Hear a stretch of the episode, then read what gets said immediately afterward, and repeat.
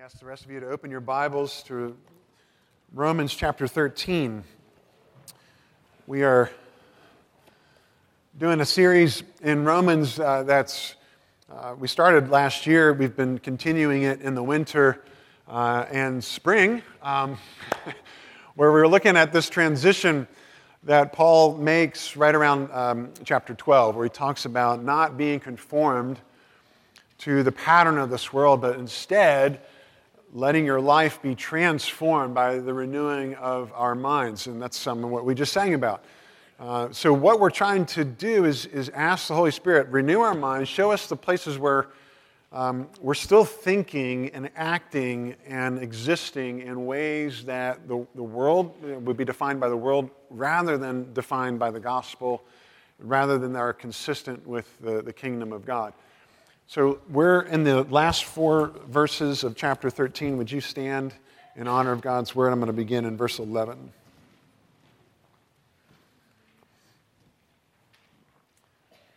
Besides this, you know the time, that the hour has come for you to wake from sleep. For salvation is nearer to us now than when we first believed. The night is far gone, the day is at hand. So then let us cast off the works of darkness and put on the armor of light. Let us walk properly, as in the daytime, not in orgies and drunkenness, not in sexual immorality and sensuality, not in quarreling and jealousy, but put on the Lord Jesus Christ and make no provision for the flesh to gratify its desires. Father, we do pray that you would help us to put on Christ, help us to see more of his mercy to us Help us to put on more of His grace, help the world to see more of His mercy and grace in the way that we wear Him properly. We pray in Jesus' name. Amen. All right, please be seated. Paul's using a lot of language uh, that has to do with this contrast between the light and the dark, um, the day and the night, and so on. Uh, and in verse 11, he, he talks about how you know the time, that the hour has come for you to wake from sleep. For salvation is nearer to us now than when we first believed. And so he's talking about how the day is near. Uh, we want to look more at that, what it means to love in light of the fact that the day is near. Um, and let's talk about how Paul's using this analogy of sleep. Time has come. Wake, wake from your sleep. Um, I had a, I woke up actually the, at 2 o'clock uh, in the morning this morning, and it was, uh, I guess you would classify it as a bad dream. I wouldn't say it was a nightmare, but I had a very, very vivid dream uh, that a, a, friend of mine who uh, is in ministry, um, well, I mean, candidly, the dream was that uh, he was caught in infidelity. And it was a very uh, concerning dream. When I woke up, it's, I'm looking at my clock, it's 2 a.m., and I had one of those moments where you can't, I, I was trying to think, did I just dream that? Or I, am I dreaming about something that, that, I remember, that I remembered that actually happened? And I honestly, I don't know how long it was, but I did not know what was real. Did he really have an affair or not? Was that just a dream? And, um, you know, decided I think that was a dream. Thankfully, I think that was a dream.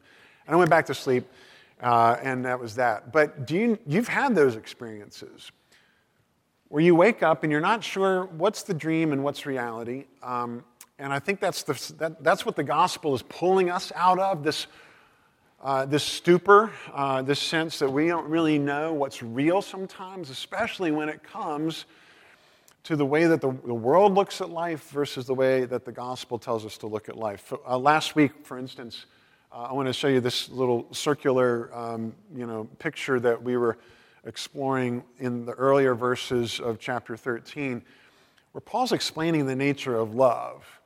Uh, he says that love is the fulfillment of the law. And this is what, um, this is what Paul is, is pointing at. This is where, where he's going. And and he's also calling us to wake up from our sleep that doesn't realize the dynamics, the gospel dynamics of how love and law work together. Because the world is asleep. The world is dreaming a bad dream. The world dreams either that all we're supposed to do is love one another. All you need is love. Love is all you need. And that as long as you have love, you know, as long as you're well intended, it doesn't matter what you do. You don't have to be bothered with rules. You, you don't have to, you know, worry about commandments. You just do what feels right for you, what you think is loving, what feels loving, you know, to this other person. Um, the, the end result of that is love has no shape, no boundaries. It's actually pretty empty, it's pretty void, it's pretty meaningless. Um, and so, what Paul is saying is that love fulfills the law. Love actually keeps the law. Love looks like obedience to the Ten Commandments. Um, and that was what we were looking at last week. So, on the one hand, the world's sort of dreaming this, this um, you know, mirage, this, this, this falsehood that love doesn't have any constraints. But but then pause, and, and, I'm doing a little bit of review because it's setting us up for, for the, um, what we're looking at in these verses. Jesus was not extremely fond of the way that the Pharisees were doing life, if you remember, you know, some of those stories. And the Pharisees were, I mean, they were the ones who had the reputation for keeping the law. So if love looks like keeping the law, what, why did Jesus have such an axe to grind with those who were keeping the law? Well, because they weren't loving as they were keeping the law. Their hearts weren't in it. Well, if, they were, if their hearts were in it in any way, it was really just a very self protective, self interested kind of way of looking at life. Because what the Pharisees were doing was thinking, well, I'm going to keep the law, I'm going to do the commandments in order to impress God, to look good in front of God, or to look good in front of you know, those around me, have a very moral, upstanding reputation in the world. And that just means that you're doing the law for yourself. You're keeping the law for selfish reasons rather than the law being intended to bless your neighbor, to love your neighbor, and to love God. So, the right way, Paul is explaining to, to work this circle, is that you keep the law when you're loving well, when you're keeping the law for God's sake, not yours, when you're keeping the law for your neighbor's sake, not yours. Not because you're trying to earn a righteousness of the law, but because you're trying to love God and you're trying to love your neighbor. And you just keep working that circle. That is the reality of the gospel. The world doesn't know that. The world is asleep. The world thinks that the way that you love is just to feel loving, or the way to do the law is to you know, do it for yourself. And the gospel is pulling us all out of that dream. It's saying, wake up. Wake up from your slumber. Wake up from your, your bad dream. Wake up from this enchantment. I like how C.S. Lewis puts it in The Weight of Glory. And he says, Do you think that I am trying to weave a spell?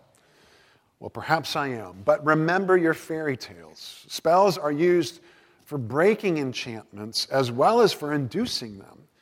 And you and I have need of the strongest spell that can be found to wake us from the evil enchantment of worldliness which has been laid upon us. And it has been laid on thick, especially when it comes to what is love like? What's the real nature of love? It's not a bouquet of roses. The real nature of love is actually keeping the commandment. How do you keep the commandments? Is it for self purposes, self fulfilling purposes, so you can impress God or impress your neighbor? No. It's to love God, to love your neighbor. And it's, I mean, I, I don't know about you, but it's very, very um, easy for me to slip back into that worldly way of looking at love, the worldly look way of looking at the law. And the gospel keeps pulling us out of that. So, one of the ways, now getting to uh, our, our text here, one of the ways the gospel pulls us out of that is to remind us that the day is near. What is that day? The day of Christ. The day when God comes a second time, when Jesus returns when he came the first time, he came to remove the penalty for sin. That's what he did on the cross. Uh, he gave us his spirit to, to remove the power of sin, and that's what he did when he regenerated us. And when he comes again, he's going to come to remove the presence of sin entirely. And what that looks like, you know, when you look at Paul's language, is he says that you know the, the time that our salvation is nearer to us now than when we first believed. The night is far gone, the day is at hand. Let us cast off you know, the works, the deeds of darkness. Paul is, is saying that you know, where we are in history, where we are in the universe, is this, this dawn, uh, where we look off to the west and the sky is still dark. You can still see Jupiter, you can still see the moon, and you look off to the east and there's a glow over, Mount, uh, over Afton Mountain. That's where we are, right in between the, the, the night, which is far gone, and the day, which is at hand. But when you read Paul sometimes, uh, especially in places like 1 Thessalonians 4, you start to wonder what did Paul think about when that would happen? When would that day come? Uh, 1 Thessalonians 4.15, Paul says, We declare to you uh, by a word from the Lord that we who are alive, who are left until the coming of the Lord will not precede those who have fallen asleep. For the Lord himself will descend from heaven with a cry of command, with the voice of an archangel, with the sound of the trumpet of God, and the dead in Christ will rise first. Then we who are alive, who are left, will be caught up together with them in the clouds to meet the Lord in the air. You know, you hear Paul's language of, you know, we who are alive, we who are alive. There's plenty of scholars, plenty of commentaries you can go to that read something like this. You know, poor Paul got his hopes up. Just like those Atlanta Falcons fans a week ago. Got to feel sorry for him. Too bad he didn't really understand, uh, you know, what, you know, he misread the tea leaves, whatever. And, and so they're, they're thinking, you know, that, that Paul was, you know, wrongly imagining, okay, it's any second now, any second now. I know he's coming. And then, you know, Jesus, Paul dies. And 2,000 years later, here we are. Was that what Paul's thinking was? Well, all right, so I'm not saying that you, it's not a, a, a, a conclusion that you, know, you wouldn't naturally come to. I can see where that thinking comes from. But that's not the only route to take. Um, because what did Jesus tell us? Paul was a disciple of Jesus. And Jesus tells us, watch and pray. You do not know the hour or the time. Paul didn't know if the Lord was going to come back in his lifetime any more than you or I know if the Lord is going to come back in our lifetime. What we, know, what we know is that there's two ways to look at the return of the Lord. We can think about it, um, we can think about it chronologically, and we can think about it um, sort of sequentially. So chronologically, it goes something like this. And, uh, and I, was, I was thinking about this when I put the greeting on the front of the bulletin that uh, when, when we look at our lives, the older we get, you know, kind of the faster time seems to travel. Like, you know, hey, I just, it was my birthday like a week ago, um, even though it was back in October. Um, or, boy, I can't believe it's our anniversary already, honey. Um, and, and the older you get, I think it just it, the faster that goes. I mean, do you remember when you were a kid and you were waiting for your birthday and it was just like, oh my gosh, this is a decade um, until I get my presents. Um, and Lydia starts thinking about, she's our 10 year old, she starts thinking about her birthday like December 26th, and her birthday's in March. Um, so that's just that kid perspective. And we get older and time moves faster. And is it not conceivable? I'm just throwing this on the, out there for us. Is it not conceivable that the world on a global or even a cosmic scale operates very similar to how we work on a personal scale?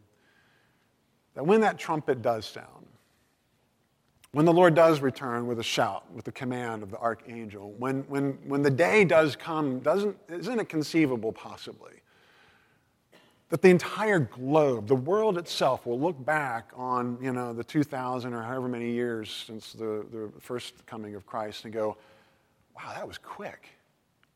Where did all the time go? Almost in its, in its age, you know, in its, uh, in its infirmity, even, you know, just going, wow, you know, those, millennia went like that. So maybe chronologically we can think of it that way. But more importantly, and I think this is really where, where we have true biblical foundation for thinking about what, what did Paul have in mind? I think he meant sequentially. That this return, this day, is the next step in God's purposes for redemptive history. This is what he's doing next. That what happened was, you know, creation, fall, um, expulsion from the garden. God sends the prophets. He gives the Ten Commandments. He, he leads his nation out of exile. out of Egypt and then forms them into a nation and he prom- makes promises to them and then he gives them Jesus and Jesus comes and it's the incarnation and his ministry and his death and his resurrection and his ascension and then the Pentecost and so on. And do you know what's next? The return of Jesus. Any of y'all play Texas Hold'em? You know, I happen to have a deck here. So Texas Hold'em goes like this. You get, you get two cards, you know, these are your cards. Nobody else sees these cards. So you play these cards with the other cards that are dealt up. So, you know, you get the flop, three cards. And what do I have here? I have, got a, I've got a jack of hearts and a two of clubs, you know, those, those are mine. And on the table for everybody to play is a queen of hearts, a six of spades, and a ten of hearts. And I'm going, hmm, Jack of Hearts, Queen of Hearts, Ten of Hearts. Well, that's interesting. All right, now the turn. Six card, King of Hearts. This is looking good. Jack of Hearts. Well, Ten of Hearts, Jack of Hearts, Queen of Hearts, King of Hearts. The last card is the River. Guess which card I'm hoping for? The Ace of Hearts, Royal Flush on the river. This is the last card. This is the final card. This is the winning card. Nobody can beat this card. Nobody can beat this hand. And that's what's coming. In Paul's mind, as he's thinking about the return of Christ, nothing in all creation can stand against Christ's power when he returns. He is the king, he is the judge, he is going to not only remove sin's penalty, not only remove sin's power, but remove its presence entirely by virtue of his authority, by virtue of his power, by virtue of his, his, his being God with us. And that's this picture that we're given of the return of Christ. It is next. There's nothing else that we're waiting for. And it could come anytime. When, um, when Cranfield uh, writes in his commentary on Romans, he says that the, the true explanation of Paul's anticipation, you know, we believe, is rather that the primitive church, uh, the early church, was convinced that the ministry of Jesus had ushered in the last days, the end time. We're living in it right now. It's dark in the west and it's, you know, dawn in the east. And we're in the in between time. And the next card that God's going to play is the Ace of Hearts. And that's our hope. That gives us tremendous confidence. What we're living is well, we're being called out of the, the nightmare, the, the bad dream, the stupefaction, the, the, the disenchantment of the world, and into reality, uh, this reality that, that Paul is expressing here. So, therefore, what do we do? Paul's saying, put on the armor of light. Live as if you were living in the day. Let us cast off the works of darkness. And then and, um, when he describes the armor of light, he kind of you know, gives us a better picture of it in verse 14 where he equates it with putting on the Lord Jesus Christ. Put on the armor of light. Put on the Lord Jesus Christ and make no provision for the flesh to gratify its desires. Putting on Jesus Christ is, you know, basically the shorthand way of saying become like the people that God has adopted you to be, his children. He's our father. We're going to take on the family likeness. Um, a lot of times when people who were in church, maybe all their lives, or maybe they, they were in some uh, campus organization or went to a crusade or something, and they heard this message of Jesus coming to forgive our sins. And that's exactly what he did, of course, on the cross, dying in our place, taking our sin on himself. Our sins were transferred to him.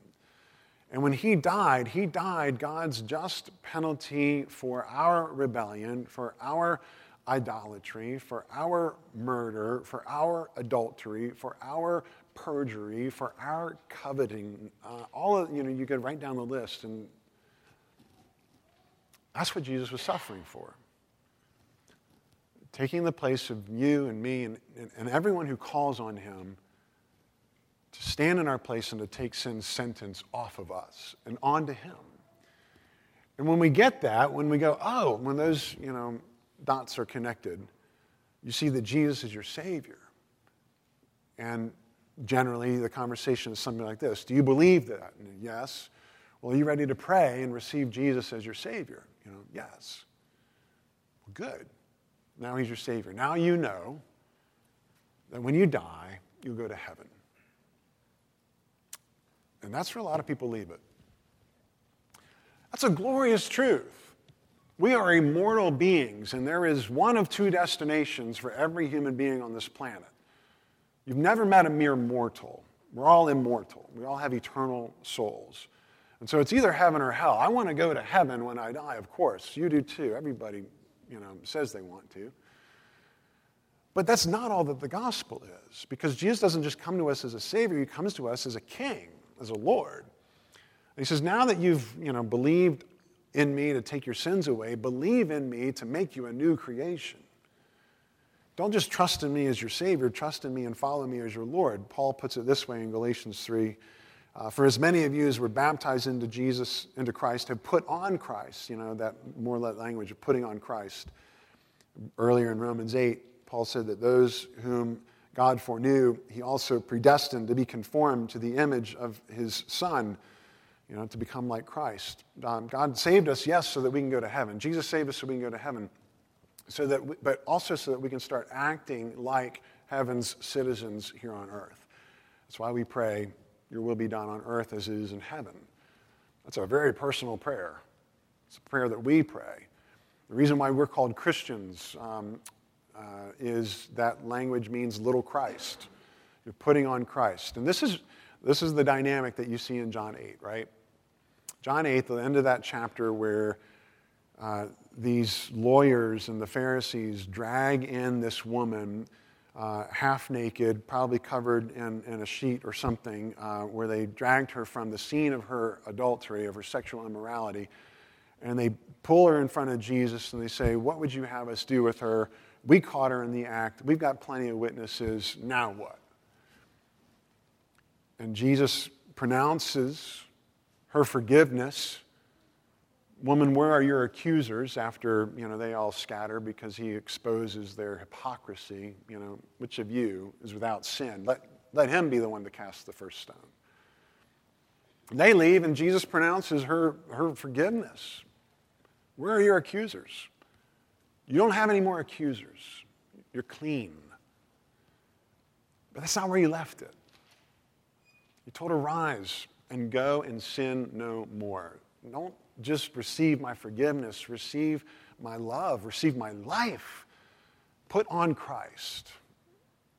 Exchange that for the, our, you know, the sheet of sin and put on this robe of righteousness. So, this is Paul's language about putting on Christ. And he says this because the day is near. Because that day is imminent. You know, it could be in our lifetime. We don't know, but we do know it's dark in the West but it's dawn in the east. And here we are right in the middle. So, Paul says, make no provision for the flesh. Don't, don't be content to just receive God's salvation. Also, receive his life, um, receive the life of Jesus. Don't just you know, go to heaven, but become a citizen of heaven. Um, we've been saved from hell, so we're not supposed to act like hellions. Uh, and he gives a bunch of different um, couplets here in verse 13. Put off the works of darkness don't live in orgies and drunkenness. Don't live in sexual immorality and sensuality. Don't live in quarreling and jealousy. So, if you were to um, take those couplets and you know divide them up, basically he's saying um, say no to substance abuse, don't abuse sex, and uh, don't abuse people. This is, this is a picture of the armor of light. This is a picture of Christ likeness. Make no provisions for the flesh. Um, when we make provision for the flesh, what does that mean? Well, it means that we're leaving a chink in our armor. This armor of light, the, the putting on Christ, we'll put on, you know, most of Christ, but I want to leave this little area exposed because I really like my drink. Or I really like to look at naked women or naked men. Or I really like, you know, to sleep with my boyfriend or my girlfriend. Or I really like to flirt, you know, with this other person at work, even though, you know, my spouse is at home uh, these little chinks in our armor, these little allowances for, you know, I, I just, I'm enjoying that aspect of the darkness. I'm not ready to leave that behind. Paul's saying, you've got no business with that. Make no provision for that. So, you know, is generally the case. People ask, well, how far is too far? You know, how, how close to the edge can I get before um, God says back away? Well, coming right up to the edge is probably not the wisest thing. And you and I have to figure out, based on your personal temperament, your background, your experience, well, how, you know, what's a safe place for me? So, abusing substances like alcohol, do you know what your tolerance is? Do you know that point at which you start getting a little fuzzy, you know, and, you know, I'm, I'm just buzzing? Well, buzzing is drunk. And the Bible says, be under the influence of the Holy Spirit, not under the influence of your, you know, wine or beer or whatever it is. So, is that one beer? Is that two beers? Is it one glass of wine or two glasses of wine? I mean, I, I'm here to tell you, I would be strongly concerned if you think, well, my tolerance is a half a glass of wine or a full, you know, bo- uh, I mean, half a bottle of wine or a full bottle of wine or a six pack or something like that.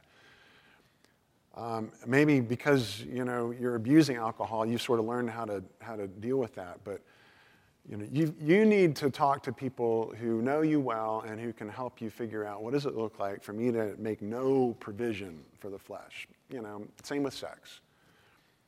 Um, if you're dating, you know, what is, where, where is the line to which you start feeling like I'm getting too close to the edge?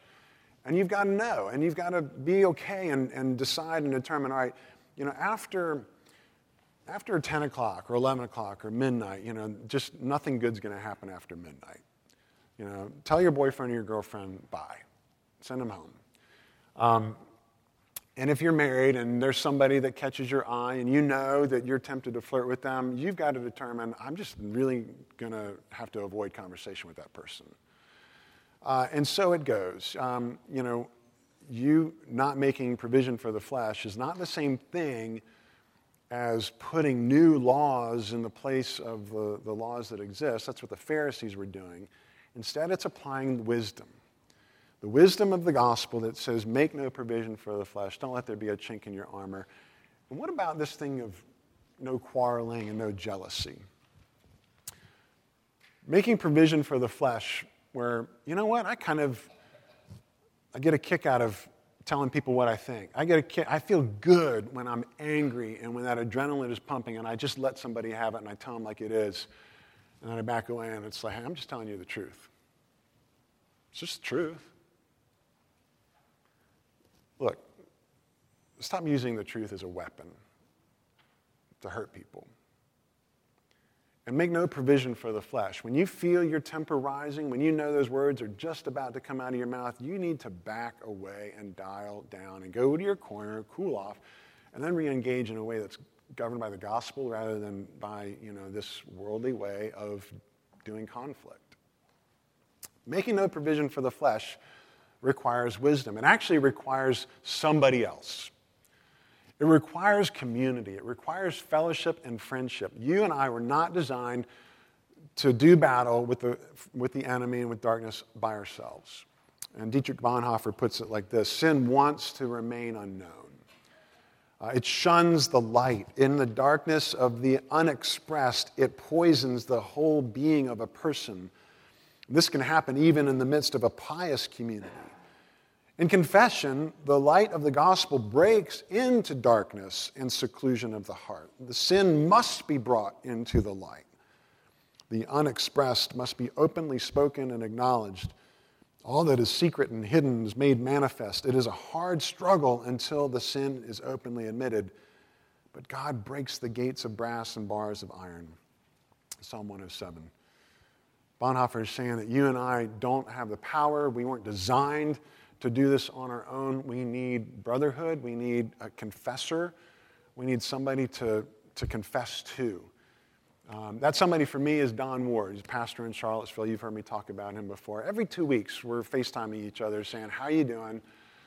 Um, you know, how's your marriage? How's your purity? How's your devotional life? You know, and we just we asked those questions, and we gave each other permission. We gave each other a hunting license. You can ask me any single question that comes to mind. And I'm going to tell you the truth. Because I know and he knows I, I need people like that in my life to help bring my sin into the light so that I'm not messing with it and making an allowance or provision for the flesh, you know, hiding it in the dark.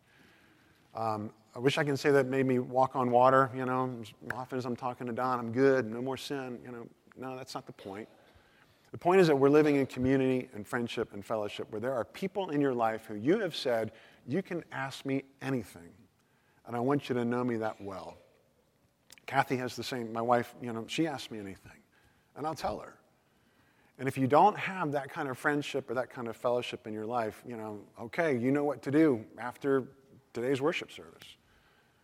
Make it your prayer, make it your point. I am I have to find that person whom I trust, who's mature, who knows the gospel, who's going to remind me of what Jesus has done for me when I confess, when I bring that sin out into the light. And they're going to do the same for you. And you're going to be that, that person who declares God's grace to them. And that's, this was the model that the saints have used, you know, for centuries. Bonhoeffer is just, you know, making it clear uh, in his book, Life Together. Um, let me conclude by just kind of reminding us that, okay, Paul says to put off, you know, um, drunkenness and sexual immorality and quarreling. And so that's, that's typical stuff for, that we expect, typical morality that we expect from the Bible. If you're new um, to the church or new to the Bible, you sort of expect that do not do this, do not do that, that kind of stuff. But that's, that's necessary, but that's not all that the Bible says. Because it's, it's one thing to say, oh, I'm going to stop doing that. It's a whole other thing to say, I'm going to start doing this. I'm going to put on Christ. I'm going to walk properly as in the daytime. Uh, and what Paul is saying is you see that light over Afton Mountain? Live as if you were on the other side of Afton. Live as if you were a citizen in Charlottesville, where the light's already dawned, where the morning has already come. And when we start living the life that we will live in perfection, in beauty, and glorification to the best of our ability, when we are trying to rid our lives of sin's presence, not just its penalty, not just its power, but its presence, by putting on more of Christ, then we start to, to really let people see Jesus. They see heaven on display in us, they see Christ on display in us. Paul earlier, you know, what we were looking at last week was talking about owing no one anything except to love each other. That love fulfills the law, that we have this debt, this unpayable debt to love each other. And the only way you and I are going to embrace that obligation is to receive the love that Jesus has for us, to see how he kept the law for us, to see how he uses even real quick, let me run down that list of three things. Jesus used wine properly lovingly. And to look at everything like, you know, alcohol that way. So, how did Jesus do that? Well, he used it to show hospitality, he used it to show fellowship to um, his disciples, he used it to point them to God. The promises of the prophets, the wine will drip from the mountains. He, pro- he held up that cup at the Last Supper and said, this, cu- this cup is a new covenant in my blood. And ultimately, he showed us you know, the, the sacramental nature of that. Jesus used sex properly, lovingly. And you um, he was celibate. How did he use?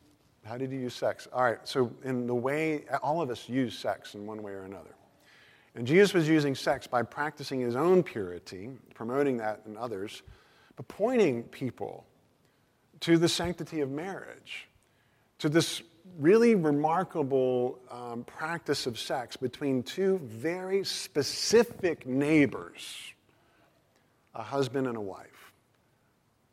It was the only, that's the only neighbor you're supposed to love that way sexually, is your spouse. So Jesus would affirm that. And ultimately, you know, as you think loving your neighbor and loving God, he was pointing out that sex is a picture, it's a, it's a parable of the union, the intimacy that God has with his people. He loves us that much, beyond sex, beyond that kind of union. That's the union that God has with his people. And Jesus even used conflict to love us, to love God.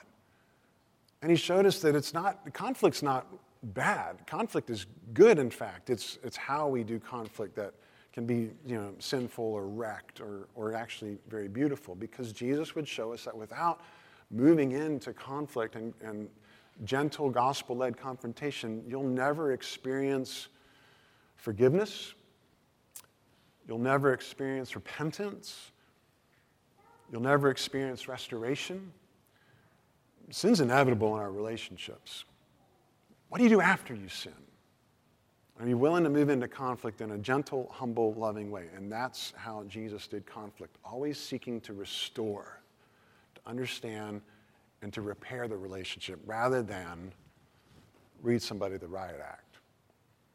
And he used conflict to advance the kingdom of God, to love God. People, the hardest lesson I had to learn um, back in 2001, down the road at Rockbridge Young Life Camp, where we were having a church wide retreat, and the speaker there said, The kingdom of God cannot will not advance without conflict. And for a conflict averse person like me, that wrecked me. But it's true. It's the armor of light. Literally, it's the weapons of light.